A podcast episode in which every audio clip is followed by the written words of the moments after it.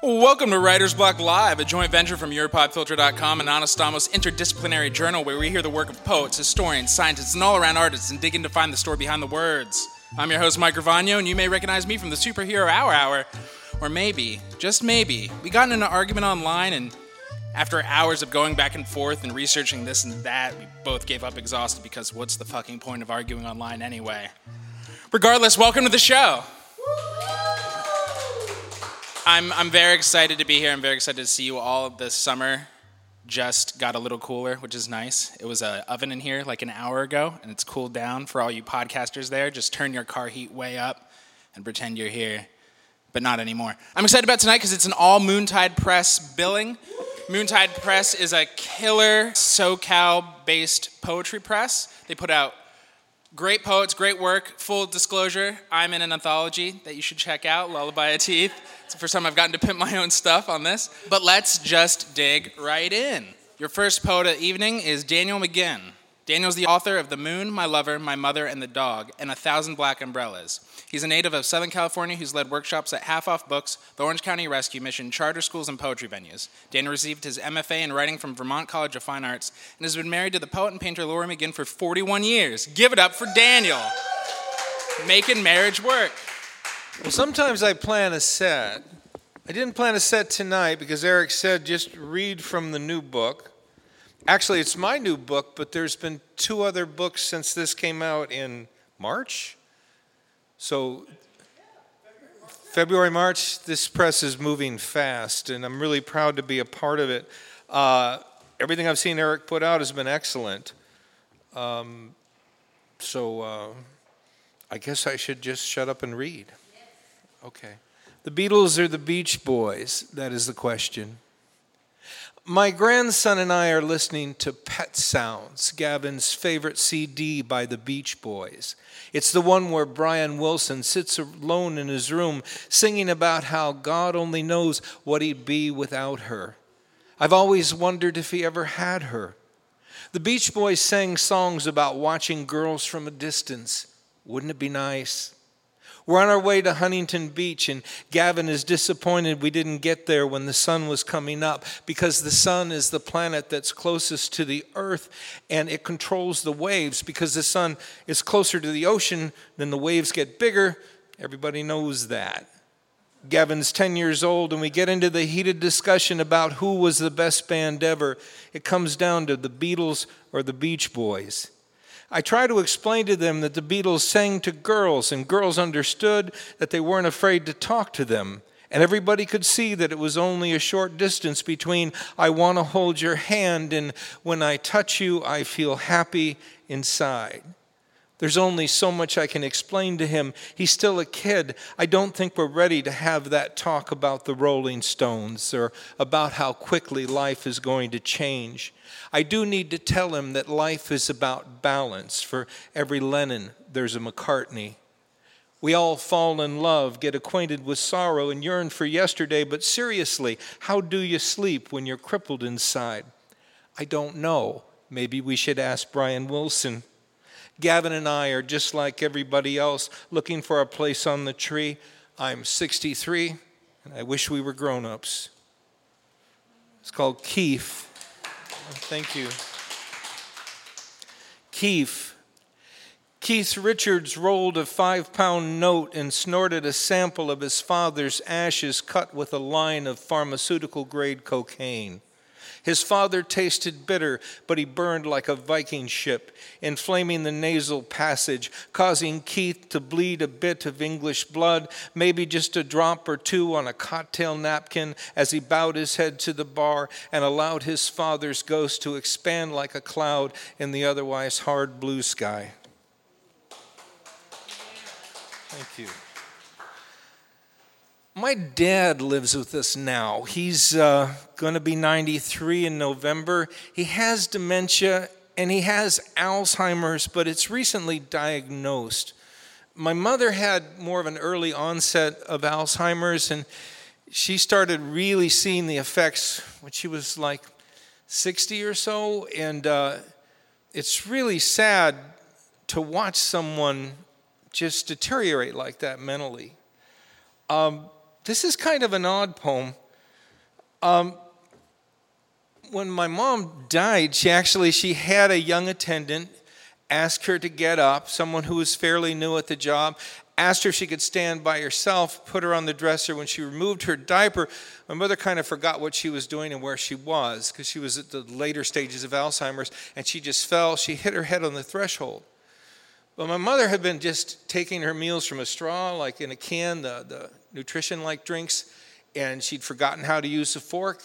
And when she talked, the last time I saw her, all she would do is repeat, uh, Look at the purple flower very quietly. And it was a plastic flower.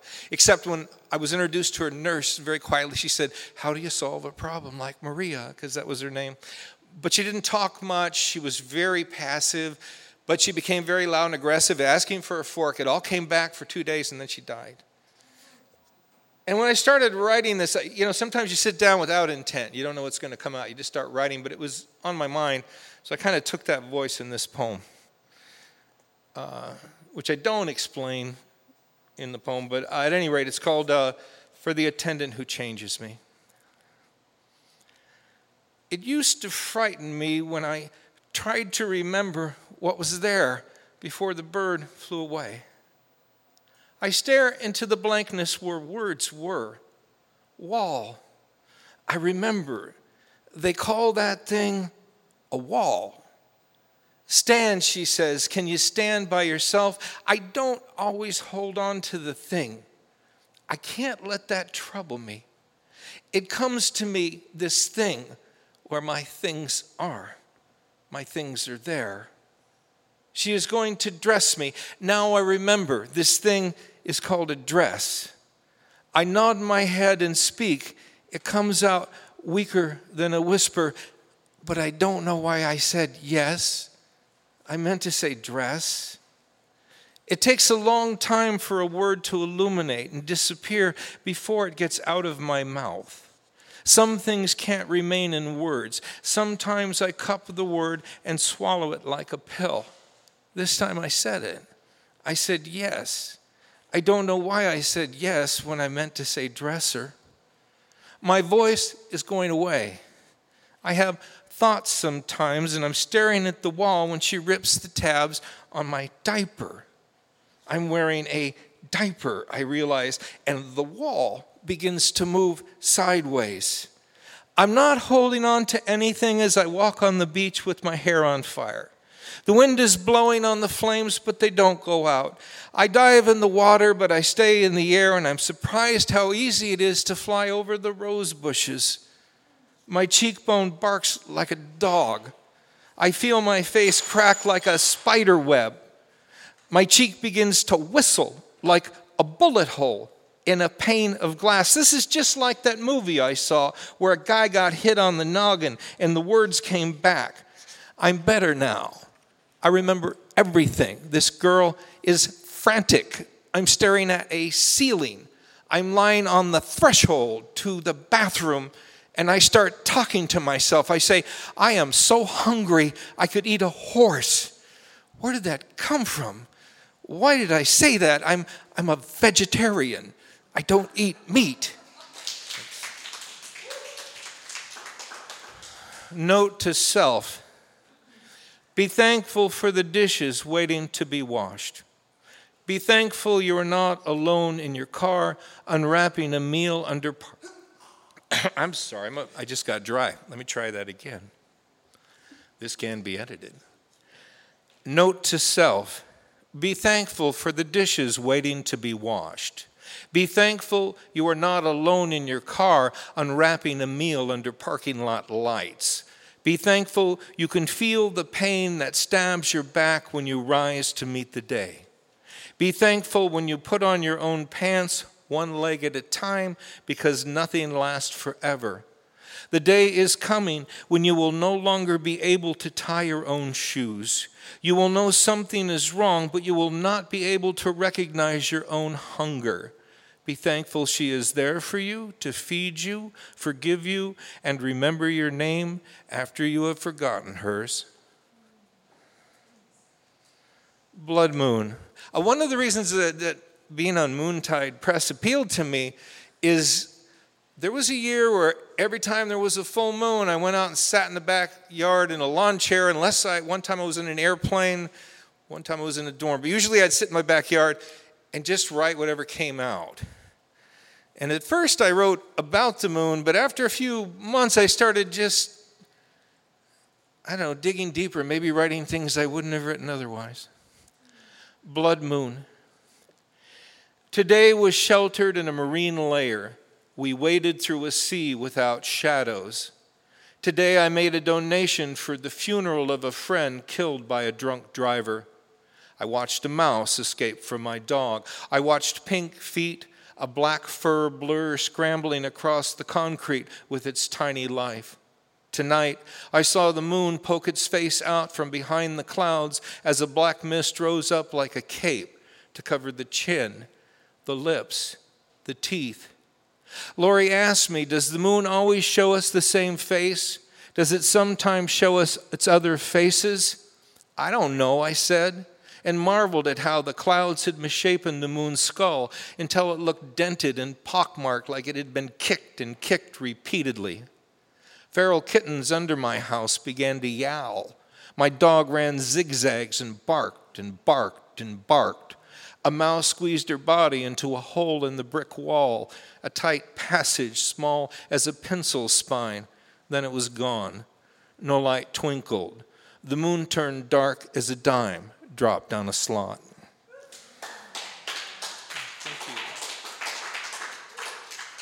Uh, the one I wrote in April is a long one, and uh,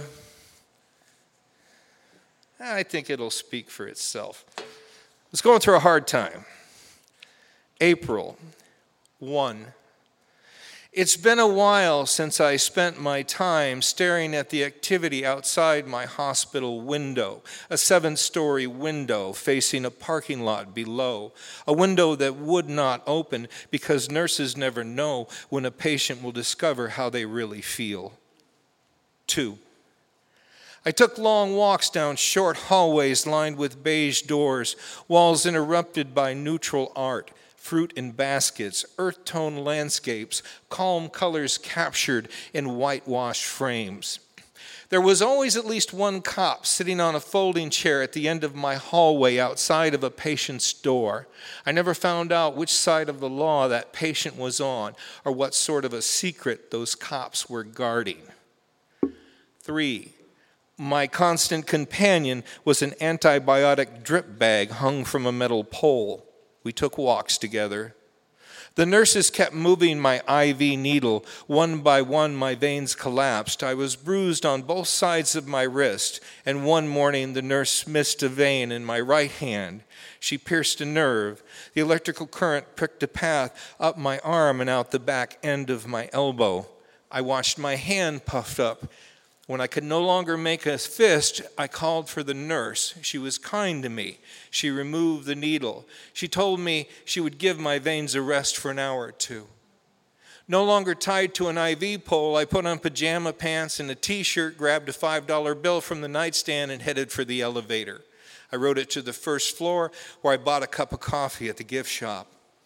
I stepped outside and looked up. I felt air touch my skin. Have you gone without food for days? Do you remember how it felt to eat? Standing outside was that kind of good to me. A woman rolled up in a wheelchair. She waited at the curb with a newborn in her arms. She made cooing noises and adjusted a bank. she made cooing noises and adjusted a baby blanket while an attendant stood behind her. A young man entered the glass doors of the building. A mylar balloon festooned with flowers followed him. I tossed the remainder of my coffee into the trash can. I also went inside. When I returned to the seventh floor, things had changed.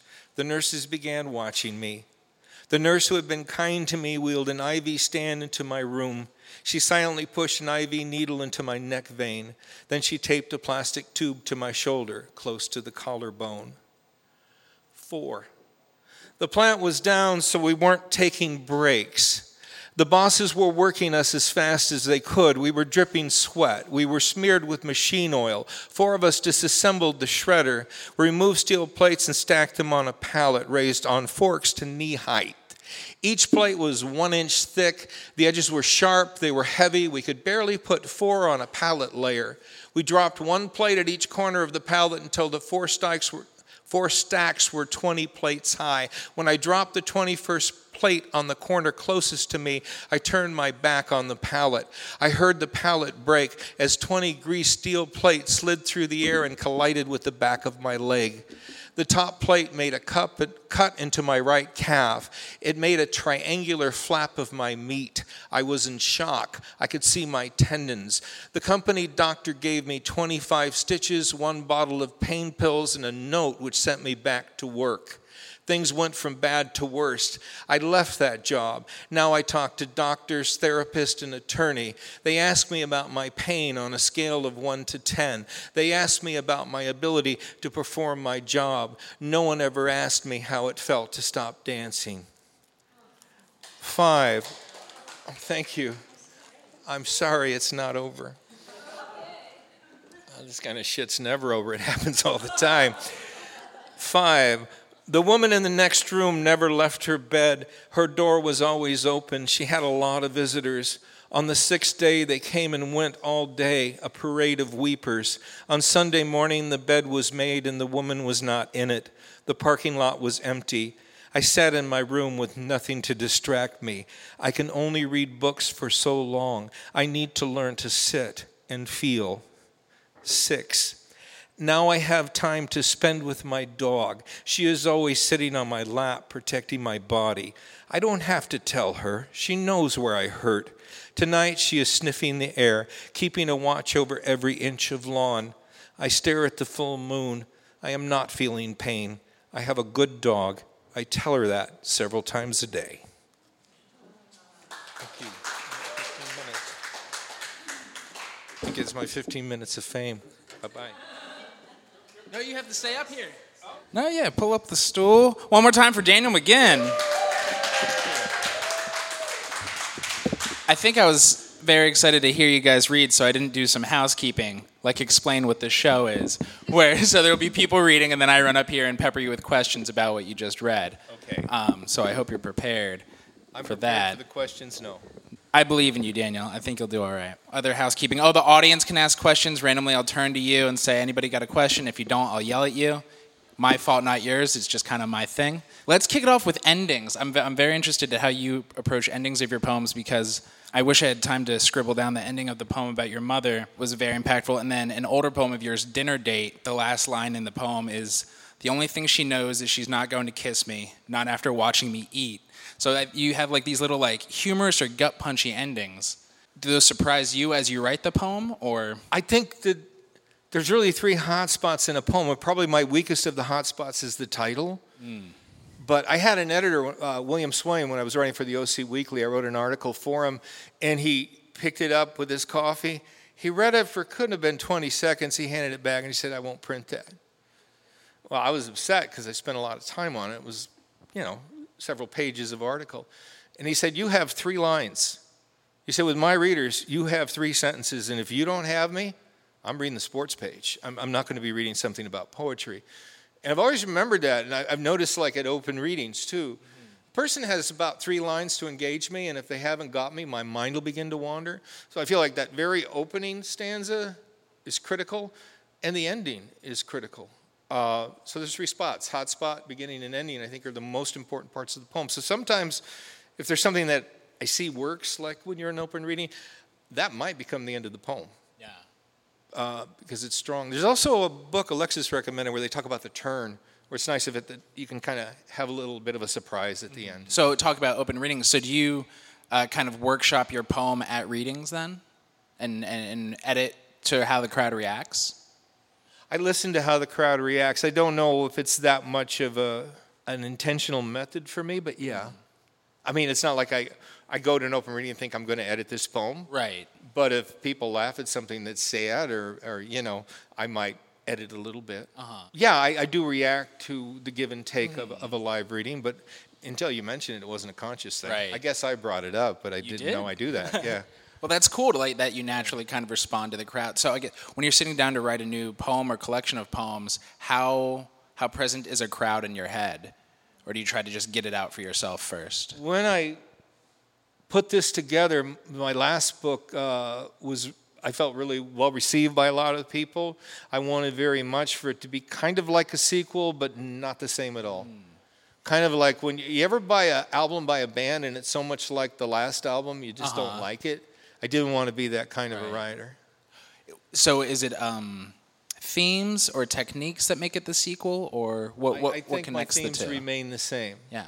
And what what do you think themes you keep coming back to? Uh, Or is it in the title? My lover, my mother, and the dog. Uh, actually, that comes from Brendan Constantine introducing a poem. He said, you know, people say you should avoid the word I in a poem. He said, there's a lot of things you should avoid that have just been written around so much. Uh, the moon, your lover, your mother, and I wrote it down. And that became the title of the book because I'm guilty of every one of those sins, Yeah. including excessive word, you know, the word I. I write about myself, but it's not it's not always literal. I mean, I do write about personal experience, but I do take poetic license. I use what Rachel McKibbens once called an honest lie. A poem should be an honest lie. You can lie all you want, but and I, I try to find something underneath my experience that would be universal that other people can relate to, maybe have experienced Right. a real. Re- I mean, everybody, even if they don't have a mother, has that mother figure. Right? What is it about the moon? What does the moon do for you? I, don't- I mean, how do you answer that? What is it about the moon? Uh, she's beautiful. Maybe it's because I'm a Cancer. Uh, somebody actually, another poet, wrote that they were doing that, and I said, "Oh, that sounds cool," and I started doing it. And I sent him the first couple of poems. He didn't react at all, but I continued to do it anyway. I guess I didn't need his reinforcement, but um, I don't know what it is about the moon. I, I, Right into the mic if you could for the recording. I don't know what it is about the moon, ladies and gentlemen. Let's see. Ooh, booming. Tingles into my toes. Uh, cancer. What? Uh, when's your birthday? I'm a Cancer as well. Uh, July 4th, 1953. Happy week birthday. Thank Week you. out from it And it's your birthday too? on Saturday. On Saturday. days, yes. I'm having a birthday party on July 7th at Pondwater, if you know where that is. Uh, Not. ah, it's in Covina. On Facebook, type in Pondwater Society. I, you know come to my you're inviting party. all these people too. I hope the, I hope you good. come. All right. I hope you come. So pop culture in your work, it seems that music is very is an influence in you. There's the Beach Boys versus the Beatles, and then the next poem talking about the Rolling Stones. Uh, what is it about music or that that era of bands? I think that coming from the generation I came from, I, I think probably I was as much influenced by Bob Dylan as Dylan Thomas. Uh, I get a lot of. Uh, I'm a person who listens to the words, so I, I think all my poetry has been influenced by that generation of music. I mean, Paul Simon has said he's not a poet, but I would tend to disagree. Why do you think there are so many musicians who who try to kind of avoid the poet label? Maybe they revere it. I mean, if I were to write a song, the structure would be different. There'd be a great deal more repetition. I would try to find a cliche or a hook line that would be kind of unusable in poetry. So there's a freedom in the cliches of music that that poets should avoid. Then Well, I mean, poets can do what they want, but I think if a phrase has been used a lot, it's not very original for a poet to just employ that as opposed to try to say it in, in a more interesting way. uh, I'm, I jump around a lot. I don't know if you've noticed. Uh, I do too. There, I noticed in the the Beach Boys versus the Beatles, and in the poem about your mom, that confusion and communication are, are themes for both of, of characters in both of those poems. Yeah. Is that a theme that comes up a lot throughout the book? Yeah, that's a theme that comes up a lot in my life. Yeah, that's definitely in my poetry. Although, again, I, as soon as you brought it up, I went, yeah, I recognize that that's there. So not That's- intentional. I think it's just there. Yeah, it's just there. In in putting your collection together, are there stuff you start to notice that you didn't even realize was bubbling up while you were writing in, initially? No, but I had one manuscript put together, and, and only half of that manuscript is in the present book. And there were a lot of things I felt like, ah, these aren't really poems. That became really, once I began to include them in the book, it became a better book. I mean, if you put together a book, the poems do speak to each other. Right. So it's a process of elimination. There's been, between the book that was released in 2011 and this book, there's been several drafts of this. Sure. But I like the con- I feel it's concise. I feel like every poem fits. I don't need to mm. plan a set. I can just open Yeah. and read from anywhere. Is it, is it reading aloud or just reading and rereading? How, how you figure out what works and what doesn't work? I, I, I don't know how to answer Yeah. that question. Perhaps both. With this book, I, I used an odd method. I uh, there were inline breaks, but I came to the realization that a lot of these poems, when I write, sometimes I'll write on a computer, and when I write on a computer, it wants to edit for me, and I tend to write in long breaks, and I move stanzas as I'm writing. I write more with a pen because I leave it alone, and I'll write in a block of text sometimes sloppy and fast. And when I do that, my tendency is to try not to look at it for a week before I change anything. Okay. So they're two different methods. But then when I looked at it again, I said, okay, I'm putting line breaks into these things I've written as blocks of text and looked at each one of them and also the ones that are written, everything I just wrote out again as if it were prose. And if it appeared to be more accessible and nothing was in gain, say w- with enjambment or pacing or whatever reason, if nothing was being gained by line breaks, I question why I'm using them. So there's a lot of prosaic pieces in this. I still consider them poems, Yeah. but they're shaped like prose because I thought they were easier to read and more accessible Sure. to, to people. How, how do you feel, I guess, in your own work or in like poetry, capital P in general, that balancing like accessibility versus making the reader dig for it a little? I, it's my daughter. Somebody asked me, "What's your voice?" I said, "It's quiet," and she said, "No, no, no, you're storyteller." She corrected me, but yeah, I think that's part of it. Even if it's a little on the surreal side, I think it is. I, I want to be a storyteller. So mm-hmm. by that, and I do want my poetry to be very accessible. I want someone to enjoy it. Yeah. I, I mean. I don't want them to read it and go, shit, he's been to college. I don't know if I can read this. You know, I, I, want it to be just a pleasant experience, or sometimes a depressing experience or a sad. Not as pleasant's the wrong word. Accessible's the word. Well, and it lot of my be poems are very sad. Pleasant and depressing, and it kind of mixes. Because you peppered humor, even in the sad ones, there's. I opened with moments. the Beach Boys poem. That's a Derek. You, you had Derek here. Derek. Uh huh. Yeah, Derek Brown. Because he told me, don't ever open with like the Dead Mother poem. So I turned to that and said, oh, I'd like to read that. Why don't I find? So I opened with something a little more fun. Nice. Yes. I tend to go there. Um, yeah. And it's not wise to introduce yourself. It's like on a like on a date, right? Right. You know, Hi, nice to meet you. Let me tell you about my dead mother. It's not a good way to open the conversation. No, after like the moose boosh, then you can start talking about Do the whatever dead you mother want, stuff. Forty-one years of marriage. What's the secret? I think the first thing is we were friends from the get go. So we're still friends. I think, you know, I say every seven years all the cells in your body are changed, and every seven years you're kind of married to a different person. So I think tolerance and just accepting people for who they are and letting them continue being who they're becoming probably keys. It's not, it's hard. Yeah. But I mean, it's hard even if you've only known the person for a year or two. It's just maintaining a relationship's not easy. Right. It is a give and take, and it is. Uh, I don't know how people do it if they aren't like tolerant of changes in each other, because people do change, and, and I'm not the person my wife thought she married. Unfortunately, she's still there. Amazes me. Yeah. Audience, any questions for Daniel? Oh come on. It's okay. I got so a thing we do is the guests ask the future guests questions, even if they don't know who they are. And so right now, start noodling a question for the next guest. You have the luxury of knowing who that goes to because she's going to read right after you tonight. Oh. So right now, start start noodling a question in the back of your brain for Alexis. But a question I, I dug into our archives because pub, Moontide publisher Eric Morago has been a two-time guest on this very podcast. He did a, an hour-long version two years ago, which is how we met, and then he did a live one a few months back. And so his question for a future guest was, "What's the strangest place you've ever written?" I don't know if it's a strange place, but is there time for me to actually read the piece? Hell yeah! Okay, with people sitting in the room, I was in Puerto Rico, and Mary Rufel and Richard Mann were hosting this group of students in Puerto Rico. And I started writing this poem, and I could not stop crying. And I wrote it anyway in a room full of students.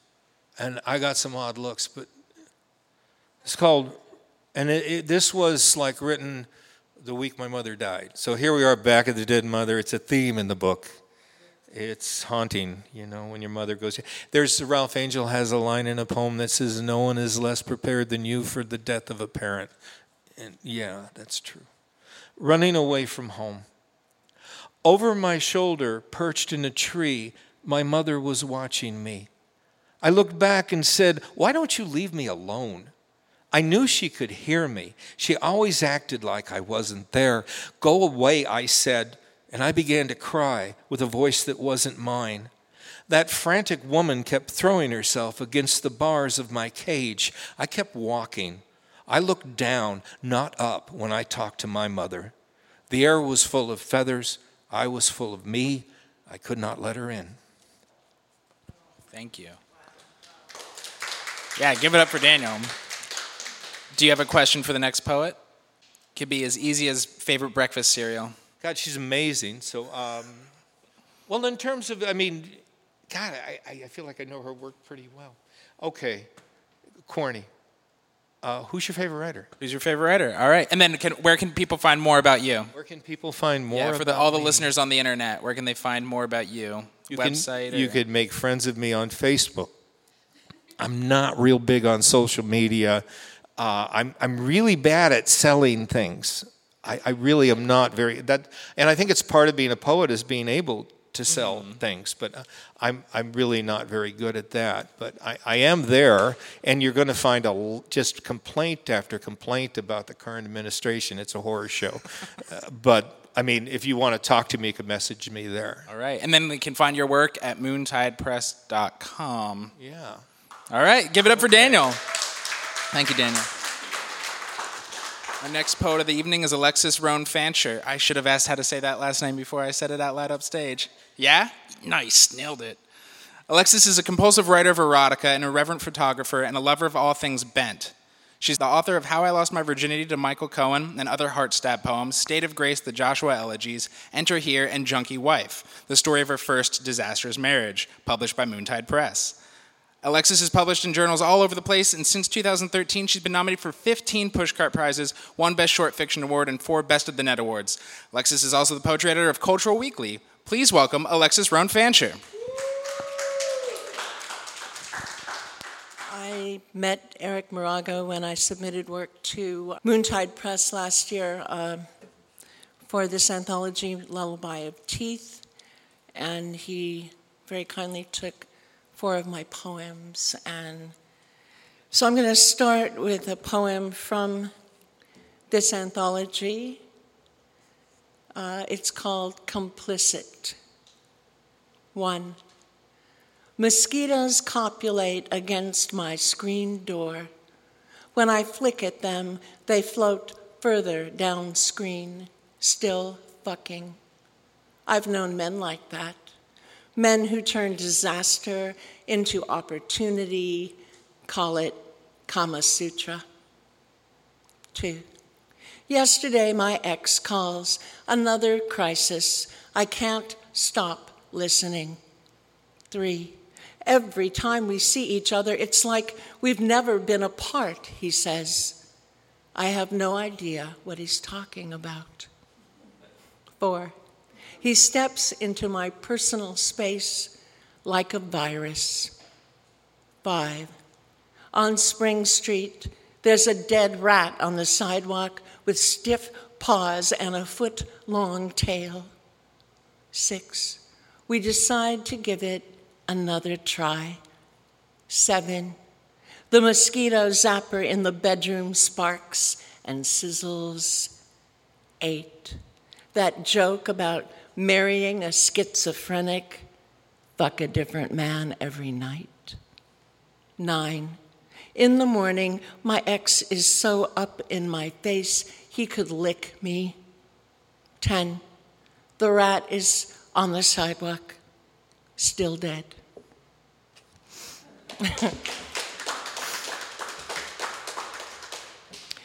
I'm going to read from Junkie Wife, which uh, I was talking with my husband on the way over here. Uh, the term junkie came from William Burroughs' book, Junkie.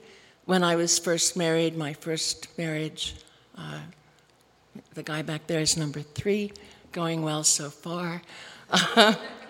18, 18 years in? Yeah, I think this one's going to take. Um, my first marriage was a disaster, and this book kind of lays it all bare. I don't believe in being a victim in my life. I believe in owning my actions, and writing this book helped me to own what a fucked up person I was during this marriage and to take responsibility in a, in a whole new way. I'm going to start with um, the first poem in the book. It's called Flirting with Death. Flirting with Death, a love poem. One. In love with the rush, not the high, I'd shoot up again and again. He was a born rescuer. I was perfect. A bottomless pit. We sniffed around each other like dogs. It takes one to know one, he said. Two. Before we went to bed, we went to dinner. He kept hold of my right hand. I'm afraid of overdosing, I confessed over coffee. His voice had a nasal quality. Marry me, he begged. Three, in the beginning, we were fierce lovers. Four, shoot me up, he'd plead toward the end, but I wouldn't. He thought it meant I loved him. Five, I didn't. I wanted the drugs for myself. Thank you. The lovers on Pfeiffer Beach.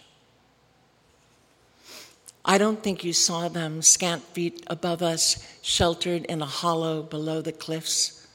Like watching a porno film, the way she sucked her, her surfer's lovely cock, his lush. Let me start again. Yeah. The lovers on Pfeiffer Beach.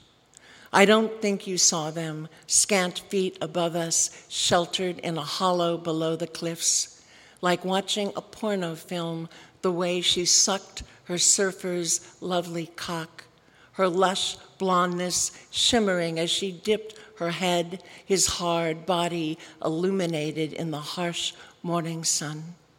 We were sitting on a blanket, sucking Stoli straight from the bottle. I pointed them out on the cliff, but you were too busy with your phone. No service, you groused. You were always someplace else. I watched over your shoulder as he turned her to enter from behind, his big hands cupping her breasts, his tireless ass thrusting, thrusting. Jagger's I Can't Get No Satisfaction kept playing in my head like our theme song, the one you couldn't hear. When I pocketed your phone, you asked me to marry you again. On the cliff, the lovers shuddered, broke apart, then embraced. Their blonde congruency so at odds with our mismatched desires. Above us, kamikaze seagulls circled. They threw their heads back and screeched. You reached for me, but I was not yet drunk enough. I would never be drunk enough. On the cliff, the blonde pressed her naked breasts against her lover's chest. He stared over her shoulder at me, his eyes a dare. Then he put his hands to his lips and blew a kiss. I caught it in my mouth. I handed you the phone and started down the beach with the bottle of Stoli, his sweet kiss languishing on my tongue. Thank you.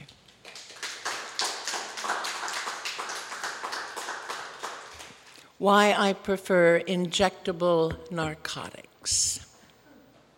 The truth that impales me each time I get straight. It's all cake once I've found a good vein. I surrender to the dazzling foreplay.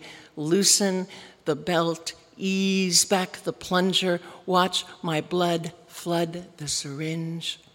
The gasp, the, the breath catch just before I jam the plunger down, just like you plunge into me, my cheeks flush, and the rush, the ride, the afterglow, better than sex.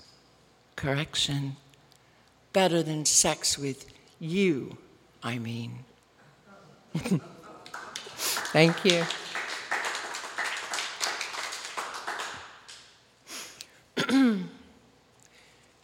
Keep walking.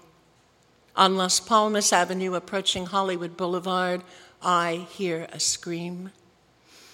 In the spill of the porch lamp, the girl looks 14, cowering in the courtyard of this windy night, cheap stilettos stemming her pale legs up into tiny shorts. Two men the size of refrigerators slap her face like she's meat that needs tenderizing.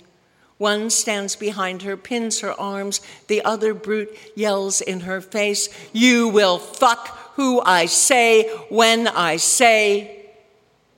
When he pulls back to smack her again, I look away.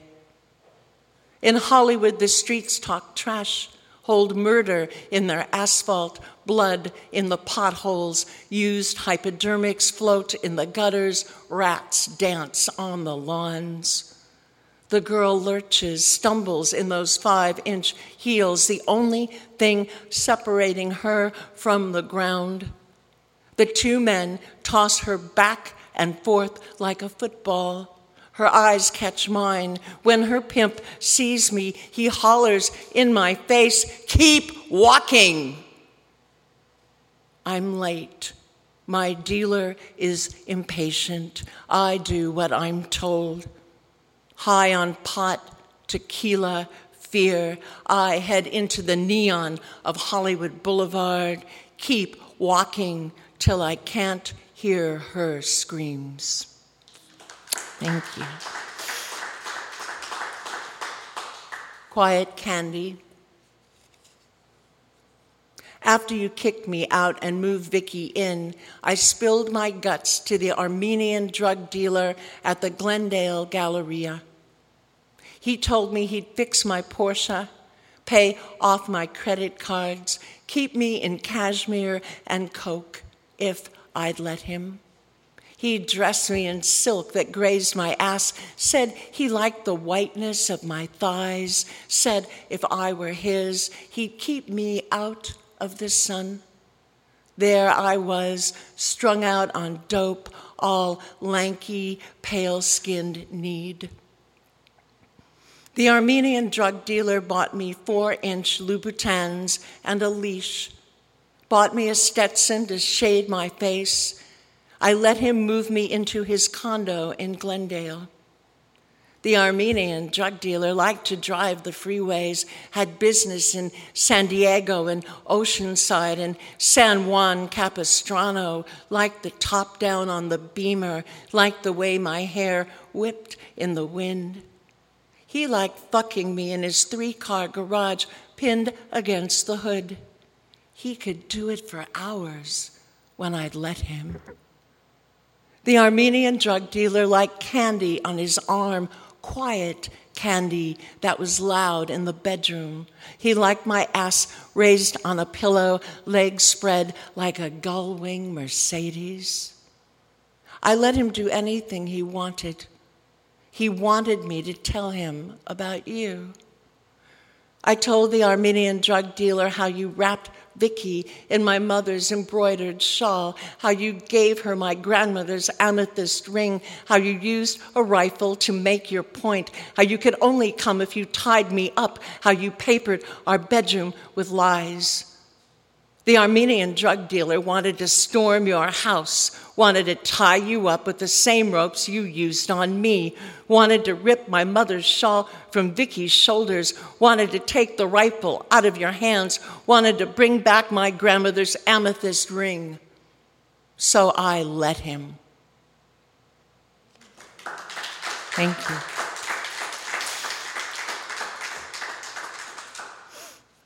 I'm going to read one more from Junkie Wife, and then I have one, one last poem. Um, why I almost forgave you. Because your eyes were blue as curacao and your table manners impeccable. Because inside your head I was smooth as Michelangelo's aurora. Because the night was in cahoot with the street lamps and La Dolce Vita was an amusement ride because the light was saffron yellow in October and the purple irises were not in bloom. Because I was drunk on vodka sauce. Because I was drunk on you. Because the gnocchi at Dan Tana were to die for. Because you swore to die before you'd lie to me. But I sucked you off under the table anyway. And the moon hid behind my skirt. And we shared cannoli for dessert. And you didn't know. Ricotta sat cool on my tongue. And the Campari tasted as bitter as love. Thank you. I'm going to read this last poem for um, Eric, who uh, really likes it. This is unpublished because I don't think anybody has the balls to publish it. But um, it's a love poem. It's called Heavyweight Clear Vinyl Shower Curtain, five stars. I disturb your shower, fresh towels my excuse to watch you stand beneath the spray water pouring off your hair, trickling down your shoulders, beating your studly chest. Fresh towels, the excuse for my eyes to linger at your soaped up cock, stiff in your hand. I drop the towels, pull off my dress, press myself into the vinyl, cool to the touch. An inspired purchase, I think.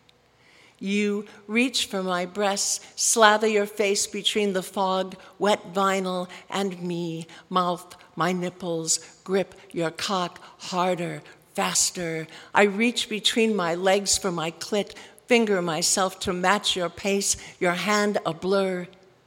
When your blue eyes close, I pull my fingers from inside me, push aside the curtain, slide them into your mouth watch you lick your lips, grin.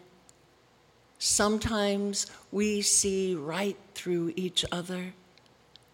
Tomorrow, I'll give the shower a five star Amazon review as the seller, a mom and pop in Idaho, requested if I'm satisfied.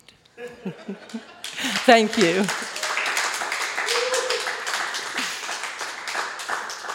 One more time for Alexis. Why erotica? What draws you to it? The beauty of it, the horror of it? I'm kind of like Jessica Rabbit. I think I was drawn that way. um, when I first started writing for publication and first started doing readings, um, I started reading the erotica, and, and um, I was in a class that every uh, eight weeks would do a performance, and people would come up afterwards and, and love the erotica. And uh, I mean, I also write other things, and maybe the third or fourth time I was up, I read uh, something very non erotic about a dead child, and um, afterwards, no less than seven people came up to me and they said, the poem was nice, but that's not what we came for. So I learned pretty early on where my bread was buttered. Yeah. Um, how do you, how do you keep writing around one topic? How do you keep it fresh? Are there times where like oh, I've already described a cock that way? Like how do you make sure it's new? Well, I find a cock endlessly fascinating, but um, well, certain cocks anyway. Um, I I, I don't know how to answer that. Was putting this collection together, did it feel like a different process than past collections because it was centering on one period of time? The first poem that I wrote for this collection, I did not read tonight, but it's the Dracaena plant at the uh, uh, apartment on Beechwood Drive. And um, I didn't even know anyone would be interested in this kind of a topic, and uh, it ended up being published in Rattle. And it kind of gave me a clue that maybe I might be onto something. Um, and then the poems came really quickly. Uh, I gave it to my editor, uh, and she said, Well, it's all here, but you need a beginning and you need an end. So I wrote the first poem, and then I wrote the last poem. And then it kind of came together. How long was that period, do you think, of writing this out? Uh, between the first poem and sending it out for publication, about a year and a half. Wow, that seems pretty quick. Was it kind of a feverish, just like once you unleashed, it just came out? Yeah, it, it, it came together very quickly, and I uh, sent it to Eric, and he liked it, and then very quickly after that, it was published. So Yeah. it was exciting. That is exciting. Is that akin to your normal writing process, or is it was it quicker than you normally write, or I write every day for about four hours. holy shit? It's my job. Yeah. Um, I'm very privileged to be a full time artist. So I write in the morning from like five o'clock till maybe 11. In the afternoon, I edit for other people. How do you does that discipline come pretty easily to you, or did you have to work at it? When I, when I, I studied with Jack Grapes, he was the teacher that I, I first worked with, and every every Wednesday at 9 a.m., I had to have a finished page of writing that I was not ashamed of. And studying with him for five years uh, taught me the value of having a regular writing practice, and there's really nothing else I want to do, Yeah. you know. Do you have any writing rituals, things you have to do before you can begin writing, or you just sit down wherever? Uh, when I get up in the morning, I do a 10 minute meditation. I've been doing TM since I was in my late teens. Uh, then I make a big cup of French roast coffee and I write on the computer, unlike some people.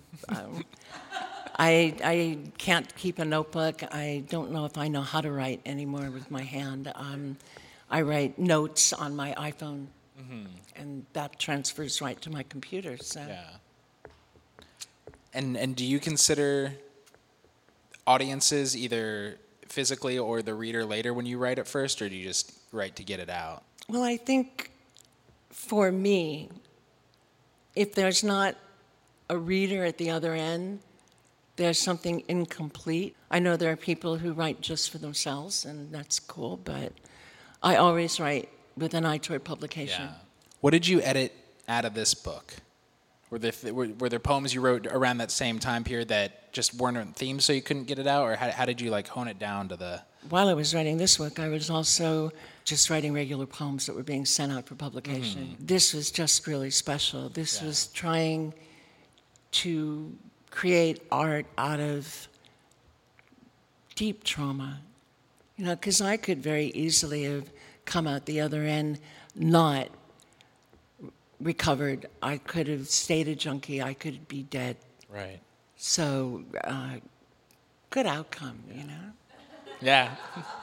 Pretty positive outcome by the end. and do, do you think you um, like would this have been an impossible project to tackle earlier? Did you need the time in between that first marriage and now? I don't think I was a good enough writer early on to write this. Um, this is my fourth book. Uh, there's two full length erotic collections and a book of elegies. So all of that happens simultaneously. I, I work on four or five different poems at a time. I'm writing a novella. Uh, right now, it's a graphic noir novella called My Criminal Boyfriend. So, I- you know, so I go from one thing to another. I'm Is, is do you find that helping the creative process? Like, if do you do you ever get writer's block and then you switch projects, or do you not believe in writer's block at all? Or I had a very influential conversation with the late Ray Bradbury at um, a bar many years ago. I just lucked out, and there he was, and there I was. And when I asked him about his writing process and if he ever did get writer's block, and I was a very young writer at the time, um, he said no. He said he always has, you know, like something on his computer and something in the toilet next, you know, a yellow pad next to the toilet and a yellow pad in the kitchen and one out at his workshop. And he said he never writes until he's finished. He always knows what the next sentence the next line is going to be, so there's no block. You always know what you're going to put down. And I thought that was good, so I do it that way. When you work with younger writers, if they complain, because I, I get what that means, like philosophically, but if you sit down and you're like, I don't know what to write, is it the like leave yourself halfway through so the next day when you have to sit down again, you know where you're going kind of thing? Well, I, I like to tell people I work with, especially younger writers, to just not get too serious about mm. anything. And I like what Daniel said about, you know, letting it go and just letting it sit for a while and, and you know, seeing what happens. Yeah. If you could give advice to your younger writing self, what would you say? Keep a notebook. you know? Yeah. How was so going back years to how did the, did the memories start coming faster and faster once you started writing it, or had you had things written down or typed up from before? I've lived a, a as the Chinese say, in interesting times. I've had a rather full life. I've been married three times. I'm bisexual and and um, love women. Um, I don't think I've ever run out of anything to say, mm-hmm. and I just, I'm afraid I'm going to run out of time, you know? Yeah. So I just write about my past. Pretty much everything I write about has happened to me or, or contains a kernel of mm-hmm. truth my truth. And then because now this is a, a, theme I did not expect, but through the night I'm going to keep asking about marriage because I'm engaged and I have these older people to, to gain wisdom from. Congratulations. Thank you. So 41 years in Daniel, third time's the charm for you. What, what, what do you think the secret to a good marriage is? For, for my husband and I, it's kind of we'd rather be happy than right. I think that's a really good one. Um, I think choosing well, and again, as Daniel said, allowing people to grow, change, um, just loving someone so much that you want them to be really happy all the time, and coming from that space. Thank you. You're welcome. Crowd, anybody have a question for Alexis? Was poetry what brought you out of being a junkie, or was it something else? I'd love to say it was poetry. Um, but I think I just wanted to live and um, wanted to live more than I didn't. I think being a junkie was about wanting to die. And getting past that with therapy and with having something really important to live for, that's what saved me. Yes. Thank you for the question. Daniel, did you? You said off cuff I gave it to my editor. Could you explain a little bit to who? I mean, I don't have like an editor on hand all the time, so I'm curious as to where you got one and how. Well, you go to the editor's shop and you, you know, you just kind of pick one. It's like the same place you buy a muse, you know. It's, um, um, I've always written with an editor. I have a peer editor, Chanel Brenner. She and I met in Jack Grapes' classes in uh, many, many years ago, and she sees everything I write before anyone else. I have a paid editor who is paid to work with me um, and has been since my first book. And uh, I also have several peer editors, friends, mostly better poets than I am, who are kind enough to um, read my work, critique my work. For me, Daniel, it takes a village. I would never send anything out that hadn't been had the ed- edited just to death. You know, I go through eight, ten drafts of a poem. But if you're looking for an editor, um, let's talk. I know people I can recommend. One more. So start thinking about a question for the next poet. Before I ask you, Daniel's question, what what poetic techniques do you find yourself returning to throughout? Like, what little tricks and twists do you think you always go to? Or do you have a set tool belt? I think of myself as a confessional poet, as a narrative poet. I like to tell stories. I like to tell them in a single page. If it's longer than a single page, I mean, it may be 20 pages of writing Right. and, and, you know, just notes and, and research, but I try more than a technique, I try to create a distillation. I, I want to take the entire story and put it into the smallest form that makes sense. I like that. Thank you. Okay. All right, and then Daniel's. Oh, we have a question. Did any of the poems from Junkie Wife win any prizes recently? Oh, um, Keep Walking just won the 26th Moon. Oh, I should know. The, the 26th something prize. You're just so well lauded and awarded. They No, no, I hardly ever win anything. No. Um, the 25th Moon Prize from Writing in a Woman's Voice. Um, so Daniel's question was, wh- who's your favorite writer currently? Currently, right now, um, I really love Dorianne Laux. I was introduced to her when I was studying with Jack Grapes, and it was such a revelation for me because she said what she wanted to, and, and I was a beginning poet, and this was like 2008. And discovering her work and the freedom she had to just, she made me fearless. Um, and the coolest part is I got to meet her, I got to study with her. Uh, she and her husband, Joe Millar, stayed with me during AWP. I mean, it came full circle, but I have to say Dorianne. And then do you have a question for the next poet? Hmm. What inspires you, Peggy? Thank you, Alexis. Everybody, You're give it one more time for Alexis. Our final poet of the evening is Peggy Dobreer. Peggy is the 2017 winner of the Downey Symphony Orchestra Poetry Matters Prize. Her poems have appeared in numerous journals and anthologies, and she's author of In the Lake of Your Bones and Drop and Dazzle. A former dancer and movement artist, Peggy teaches E equals MC squared bodied poetry workshops in a variety of retreat and literary settings.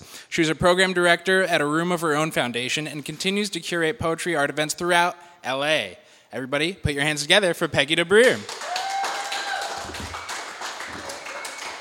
I love coming into a space where Daniel McGinn and Alexis Rhone Fancher have just heated it up. I'm going to begin with a poem I wrote yesterday. It has not been edited, but Hanalina says it's ready. Um, but I like to start where I'm at. And this book was written a long time ago, and a lot has changed in the world. This is called Give Me Shelter. Tell me how tender your age, how brave your resistance, how deep your hungers. How high the price for a pound of your flesh, how much for your tusk on the open market, how sharp your fin in the roiling soup. Tell me how fragile your only known village, how many nights on your flight from home, how tender the night, how tire terror cries out. Tell me your shelter, the hood of your thought, the loss of your cub, the ache in your gut. Tell the only home left in your heart, the wrenching of flesh, even your rosary gone. Tell me your God. Tell me your age, mother tended to taken. Tell the chain link blanket you wear. Where is your brother? Now drugs close your eye. Tell me how tender, how youngster, how mother. Tell me how grown you are. Now you are caged and served under ice. Thank you. Thank you for indulging me. I will get it edited. Maybe I'll send it to you, Alexis. um, so I'm going to start with the two opening epigrams in this book. This is Drop and Dazzle. Uh, and the first one is from St. Augustine, and it says, In my deepest wound, I saw your glory, and it dazzled me. And from Anne Sexton, out of used furniture, she made a tree. So I'm going to start with the first poem in the book. And again, it is not a cheery poem. So, Daniel, this is completely opposite of the way you started. But my friend Doug Manuel said it's important to start where you began. This is called climbing the moment of birth. What I might confess are secrets packed like clay into kiln, hardened fast in the bowl of the breath. What I must divulge are pinks, sinew, soft tissue damage, flesh and bone stalled in the act of being. What I remember is when fluorescence hit my eyes, I was blinded to the room. Its dull linoleum, metal cabinet, the bed. Permanence dismantled in a litany of instruments, each in its own tongue, mothers of Russia and Poland, fathers of Egypt and Spain, spinning out from the lion's mouth, cradling Knedler, fleeing pogroms. What I understand is tenderness rendered hand to cheek, cheek to lung, to breath. The way love presents in a wilderness of birth, infirmary dank, on a war tired base, under desert skies. The only thing I remember of my birth is the smell of death. So now uh, I will move into, I think, a little bit more lighthearted. This poem is called Periwinkle Permanence and Pain, and it's about really wanting to be recognized as yourself. It has an epigram from Alexander Pope You purchase pain with all that joy can give, and die of nothing but a rage to live. I would ask for blue ink, elegant and pale as Santa Fe skies, color of my eyes. People feel comfort when a person wears the color of their eyes, a flourish that points to bones because the needle over them is unforgiving. Make mine a paisley splay on fleshy mounds, merely a nod to bones. They carry our canvas upright, berth it low for sleep. Body fluids rise to needle pressure, puncture points, perilous and permanent. In the stain of ink that knows my hands are stories to be told. A single artist bears my totem in his squiddy grip. But if I had no fear of pain or death, I would choose a full corset tattoo roses in bloom over each hip, a heart of lace below the nape, the garment's gate of stays and bones stippled across my ribs, breasts lifted to admirable heights by the body bustier tightly laced in a stiffened stricture that shields breath from lung a firm cinch at the waist, a shine of leather, touch of silk, the claws of net on a bustled, bossy posture that cannot be confused with any other girl. And this is probably the oldest poem um, that is in this book. And um, well, I'll just tell you a little story. When I first started reading it was when I was very beginning my, my poetry career. And all of a sudden, all these boys were asking me out to dinner and secretly ordering creme brulee and thinking that meant the poem was about them. Kama Sutra. You rock my Kama Sutra with an intensity that awakens my propensity for a tango and the taste of creme brulee the sweet of your nothings on the nape of my pleasure rarefies the atmosphere and clarifies the nature of my nefarious feminine treasures. Under your spell, I become a creature in the emotionless oceans of smoldering potions pouring into the channels of my star eyed nature. I am temporarily blended into the mending together of milk and will, of body and bones, come bubbling up in anticipation of our one on one coming undone in fragrance of two becomes one. Because you rock my Kama Sutra with an intensity that awakens my propensity for a tango and the taste of creme brulee. Thank you. So, this is a poem about, you know, in a relationship when you're trying to figure out what it is. And, you know, it's something that you have to do over and again in any relationship because, as Daniel pointed out, we are all changing.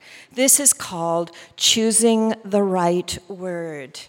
It may be canopy, carpet, canoe. When you're near, I call it safe harbor, rest in the slip. At times, it is tide pools, swallows me random in wakeless whirling, and falls come spilling double down.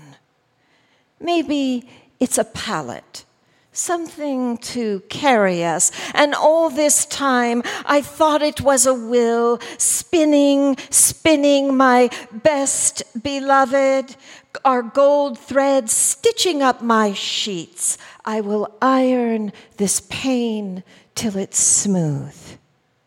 Maybe it's a room, love where desk guards dapple the floor, garments strewn about, all the better to know ourselves, the bright details of our skin and the turn of our sleep, vistas that flutter back of lids. Maybe it's a whole house wherein we take our hair off, put on our berries and plumes, wear them out as if we owned the place, as if plush paths were laid open under our feet, step by step. You know, the title of the book, Drop and Dazzle, comes. Uh, it was originally The Dazzling, and there's a final poem in the book called The Dazzling. But we were looking for something a little snappier, and there were these um, active shooter drills going on. And I was remembering when I was a kid, we had to drop and cover or duck and roll for fire. And I was thinking about how in love, it's always such a risk over and over again. Ashes to ashes. And this has two epigrams, so please bear with me. The first one is from Lee White, and it says, The world is hurtful and stupid. Don't be the world. And the second is from Ellen Bass, who inspired the poem. So here's the view, the breeze, the pulse in your throat. Ashes to ashes. The world wants to bury you under a pile of leaves or an avalanche of snow or news. It doesn't matter. It won't care if your hair is perfect, if you're punctual, or too late to hold your reservation. There will be no excuses when the world wants what the world always wants, and the world wants to bury you. If you take your hands from 10 and 2, bind your feet to make them small, if you roll your points over or move your money to try to make more, if you're good at math but poor at finance, if you bet on others, but never give your love a solid go. The world will weigh you down with impossible possibilities you can't possibly meet. It won't care about your childhood, your artistic statement, or the one from the bank, but it doesn't want to see you suffer, so the world will tell you to go ask you not to go. It will unfriend your spirit and cause you to burn like rubber, to hop like a maggot out to lunch. The world will eat you like a snack. It will toss your keepers and keep tossing your losses till you're flat on your back. And when you're gone, the world will bury you again. Or it will have you cremated for a fraction of the cost. You can have your bones scattered on the mountains, spread out to sea. You can finally forget the world, return to earth. Okay, okay and uh, I'm going to close it on a little poem. There's a set of scenes in here, and this is called The Lovers. I sang to the dream all day, swaddled it in word blankets, but mostly sensation, water, a hand on my belly. The dream brightened in my arms where we slept, burrowed under my thigh for safe keeps. I went to the closet and put on your favorite dress even tighter now. I laid down in it, rolled over, held fast to the dream, soldered my faith to your chest. Thank you. Thank you. Thank you very much. I feel like that was the the listeners really lost a lot. I feel like that was a master class in reading. Your whole body was just into it. It struck me how lazy I am when I read my work. So, um, that word you were trying to figure out, E equals MC squared, mm. is my way of saying embodied poetry. So, 30 years of dancing, like my work is to try to hold still at the mic. you know? Um, so that's what you're seeing. Yeah, but it's so it's so unique and like pulls you in. So that that wasn't a, uh, because you, you started dancing first. That wasn't a practice thing. You just kind of naturally did that when you started reading. Yeah, yeah. I, I, did. I had uh, injuries and I stopped dancing for a while, and so I came to poetry looking for that something again, uh, that way of expressing all of that mm. crazy stuff inside. When when you teach workshops or talk to other poets, do you encourage them to take dance lessons to to loosen up a little when they perform? I don't encourage them to take dance lessons. I think whether or not you dance is a very personal thing. It's a, it's you know it's driven. Some people are born writers, you know, and and actually a friend of mine had to remind me that before I even started to dance, I was writing. Um, so somewhere it is natural in me, but. Um, what I do use is a lot of physical imagery and very pedestrian movement so that people learn how to uh, awaken the sensations even more than we're used to. Writing is about, you know, for me, describing those sensations. And, um, you know, people ask me if I write erotic poetry, and I do to the degree that the physical world is all eroticism you know if you're if you're really engaged if you're smelling the smells and feeling the breeze and you know it's all very sexy. Yeah, it was it was very sensory and, and, and sibilant and, and alliteration as and it was very it felt very sonic and, and music like. And so I think you answered one of my next questions is what, what comes first? Is it the words or is it playing with sound? Um, that's a, really a good question. For me, again, it's rooted in the physical. When I start to write, it's always preceded by some meditation. Usually, it has some physical aspect to it. I'm locating myself in my emotional world, in my physical world. Um, I'm just practicing actually describing the landscape you know, um, not only my immediate landscape, but then the landscape of the room and then beyond the room. So that's kind of opening it out for me. But it starts physically. So is that part of your regular writing practice? Is is meditating first and Yes. getting to that spot? It's part of my living practice because, you know, um, yeah. Yeah. Are you a daily writer as well, like Alexis, or I am a daily writer, and there are some days uh, when I'm teaching and I'm really busy, and like Alexis, editing for other people, um, where it's a list of the things I have to do in the morning, and you know, then I have to jump into it. But for the most part, I'm blessed right now to have that time to be able to write every day. And yeah, it's about three and a half, four hours, and then I'm I got to walk or do some yoga or something else, and uh, and come back to it for editing. Yeah. in what what theme I've, I don't know I'm stumbling over the one question I've asked every poet. What themes do you find yourself coming back to in general or in this collection? You know, uh, my longtime teacher, Brendan Constantine, likes to say that our style comes from what we don't do well. And, um, you know, uh, having grown up the first couple of years on an Air Force base with a severely PTSD father and no mother, um, my early years were very deprived of physicality and and uh, bonding.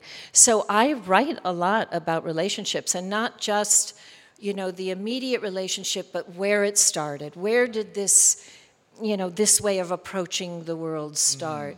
And not just you know relationships with lovers, but with friends, with um, with work uh, collaborations, which is something that I love and and miss having more of in poetry because so often uh, poets work alone.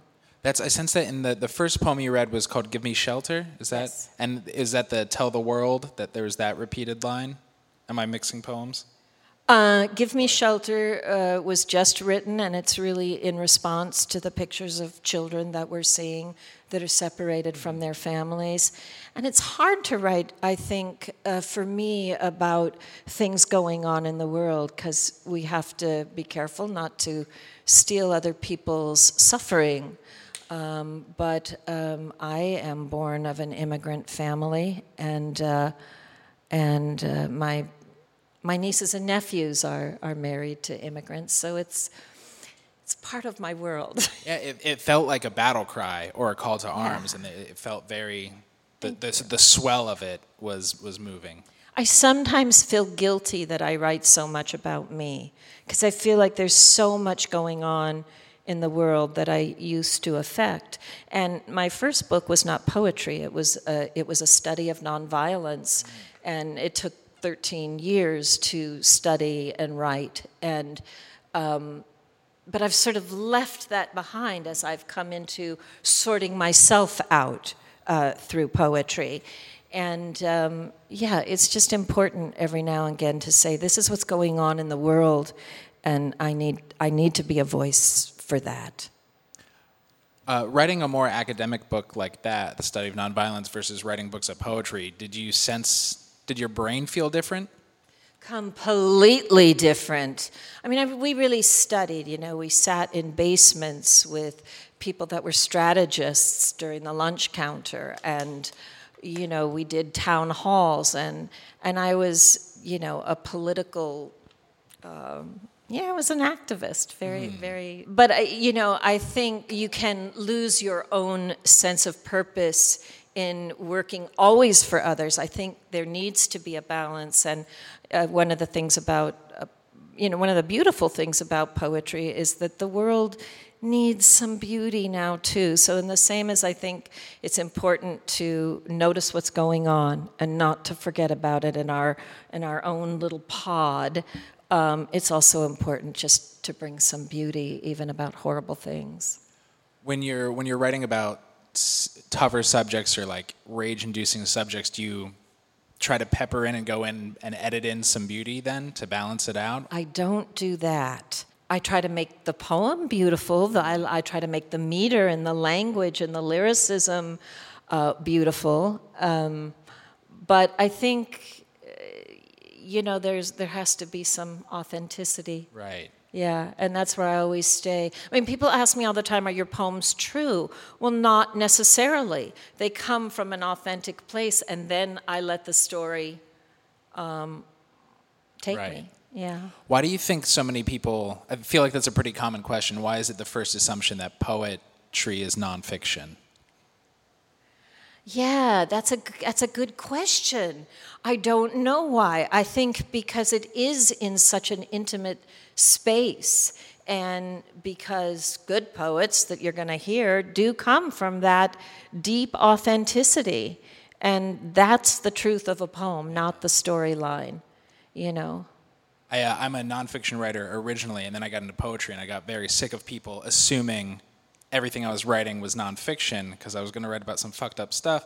And so I wrote, a, I wrote a poem about being abducted by aliens and talking to them, and I was hoping that's like now you cannot expect. Now you can tell, Yeah, right? that- Yeah, well, you know, when your family's in the room, it's a good chance to get busted. You know, I mean, I have brothers in my poems. I have no brothers. I wrote a poem about my mother, and Mandy Kahn, who blurbed the book, uh, wrote a blurb saying, This is what uh, Peggy said. And I went, no, that's what the speaker said in the poem. And, you know, it did come from a description of my mother, but then I borrowed this whole Jane Jetson thing, you know, that was not going on at my house. So, and it just came through. That's the way that story wanted to be told. So I'm kind of a, you know, Annie Dillard writer. And, and I'm going to try to write some fiction one of these days, so maybe we'll trade some. Yeah, just sprinkle it in there. right.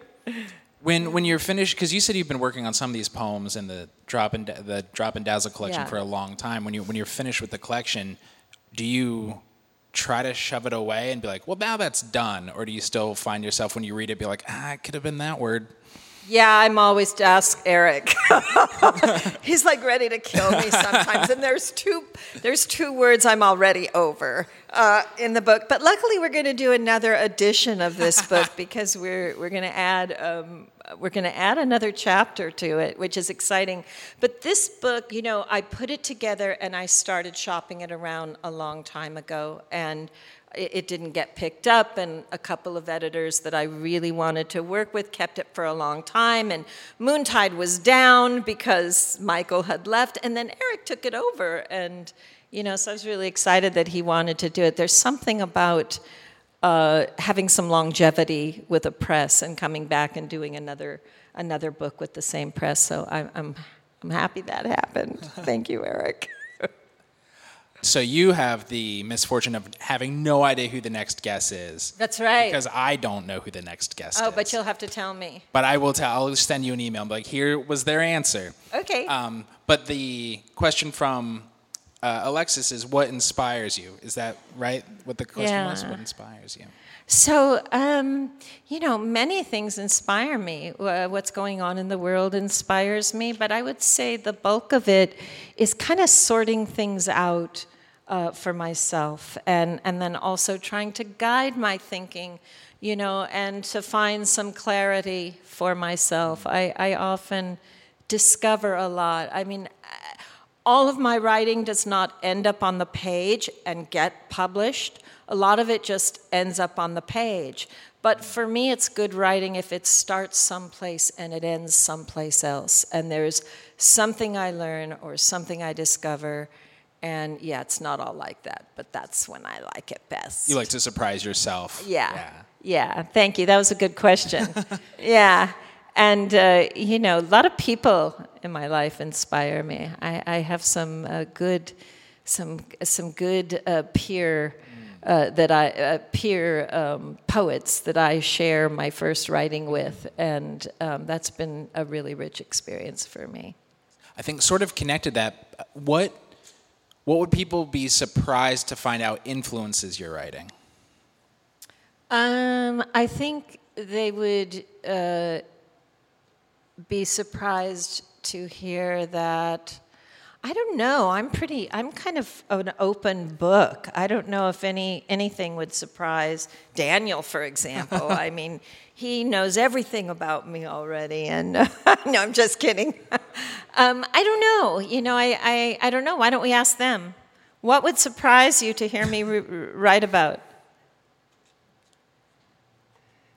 That's a hard question. Yeah, that's a hard question. I think.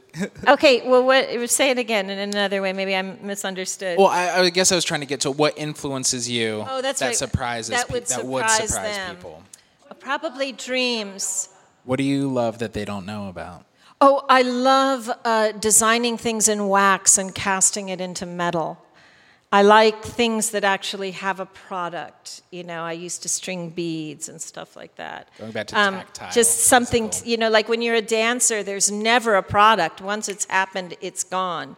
That's kind of the problem with poetry is it gets written down and people can read it later and you know but no but i do love that i love having an actual thing and that's why doing a book is so important to poets and you know this one was five years in the making so you know it's it's really special when it comes out and suddenly you, you have a body of work Sure. Uh, yeah Do you have a question for the next guest? yeah who are you Really, I love. who are you really and before you get to leave the stage, where can people find more about you? Uh, PeggyDobreer.com or Moontide Press um, or on Facebook. Thank you one more time for Peggy, for Alexis and Daniel, for Moontide Press and Eric Morago, who's here in the crowd tonight. Uh, before I get to all my bullshit commercials, Eric, is there any special Moontide Press things that people should know about? Things to look forward to, things that are coming out? Yes. Yes. Look for poems inspired by the horror genre, an entire anthology about that, because you're a horror nerd. Yes. Great. Well, thank you, Eric. Thank you, everybody. Thank you to 1888 and Contra Coffee. Uh, we're going to be back July 11th for those of you in this room with PEN Center USA's Emerging Voices. And I'm going to teach a podcast, cla- podcast class starting July 18th here. Go to 1888.center to learn more. Be well. And as my pal Madonna used to say, all through my wild days, my mad existence, I kept my promise. Don't keep your distance.